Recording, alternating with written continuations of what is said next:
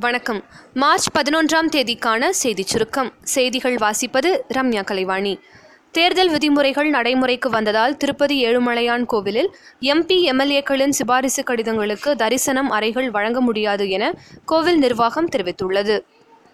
டெல்லியில் நடைபெற்ற நிகழ்ச்சியில் குடியரசுத் தலைவர் திரு ராம்நாத் கோவிந்த் இந்தியாவில் பல்வேறு துறைகளில் சிறந்து விளங்கியவர்களுக்கு பத்ம விருதுகளை வழங்கினார். தேர்தல் நடத்தை விதிமுறைகள் மீறப்பட்டால் பொதுமக்கள் எளிதில் புகார் அளிக்கும் வகையில் சி விஜில் என்ற ஆண்ட்ராய்டு செயலி உருவாக்கப்பட்டுள்ளது. ஆந்திரா ஒடிசா அருணாச்சல பிரதேசம் சிக்கிம் மாநில சட்டசபைகளின் தேர்தல் லோக்சபா தேர்தலோடு சேர்த்து தேர்தல் நடத்தப்படும் என்று அறிவிக்கப்பட்டுள்ளது.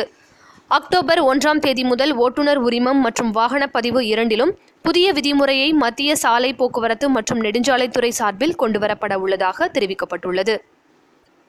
மதுரையில் ஏப்ரல் பதினெட்டாம் தேதி சித்திரை திருவிழா நடைபெற உள்ளதால் அன்றைய தினம் நடைபெறும் மக்களவைத் தேர்தலை தள்ளி வைக்க உத்தரவிட வேண்டும் என உயர்நீதிமன்ற மதுரை கிளையில் முறையீடு செய்யப்பட்டுள்ளது. நடைபெறவுள்ள மக்களவைத் தேர்தலில் தேமுதிக சார்பில் போட்டியிட விருப்பமனு அளித்தவர்களுக்கு நாளை மறுநாள் நேர்காணல் நடைபெறும் என தேமுதிக அறிவித்துள்ளது. மக்களவைத் தேர்தலை முன்னிட்டு சென்னையில் காவல்துறை டிஜிபி மற்றும் ஆணையரகங்களில் தேர்தல் கட்டுப்பாட்டறை செயல்பட தொடங்கியது.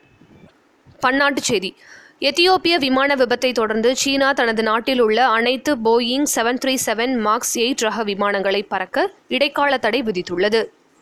விளையாட்டுச் செய்திகள். குவிண்டான் டி கார்க்கின் அபார சதத்தால் மூன்றாவது ஒருநாள் கிரிக்கெட் போட்டியிலும் இலங்கையை வீழ்த்தி தொடரை கைப்பற்றியது தென்னாப்பிரிக்கா. வங்காளதேச அணிக்கு எதிராக இரண்டாவது டெஸ்ட் கிரிக்கெட் போட்டியில் ராஸ் டெய்லரின் இரட்டை சதத்தால் நியூசிலாந்து அணி நானூற்றி முப்பத்தி இரண்டு ரன்கள் குவித்தது.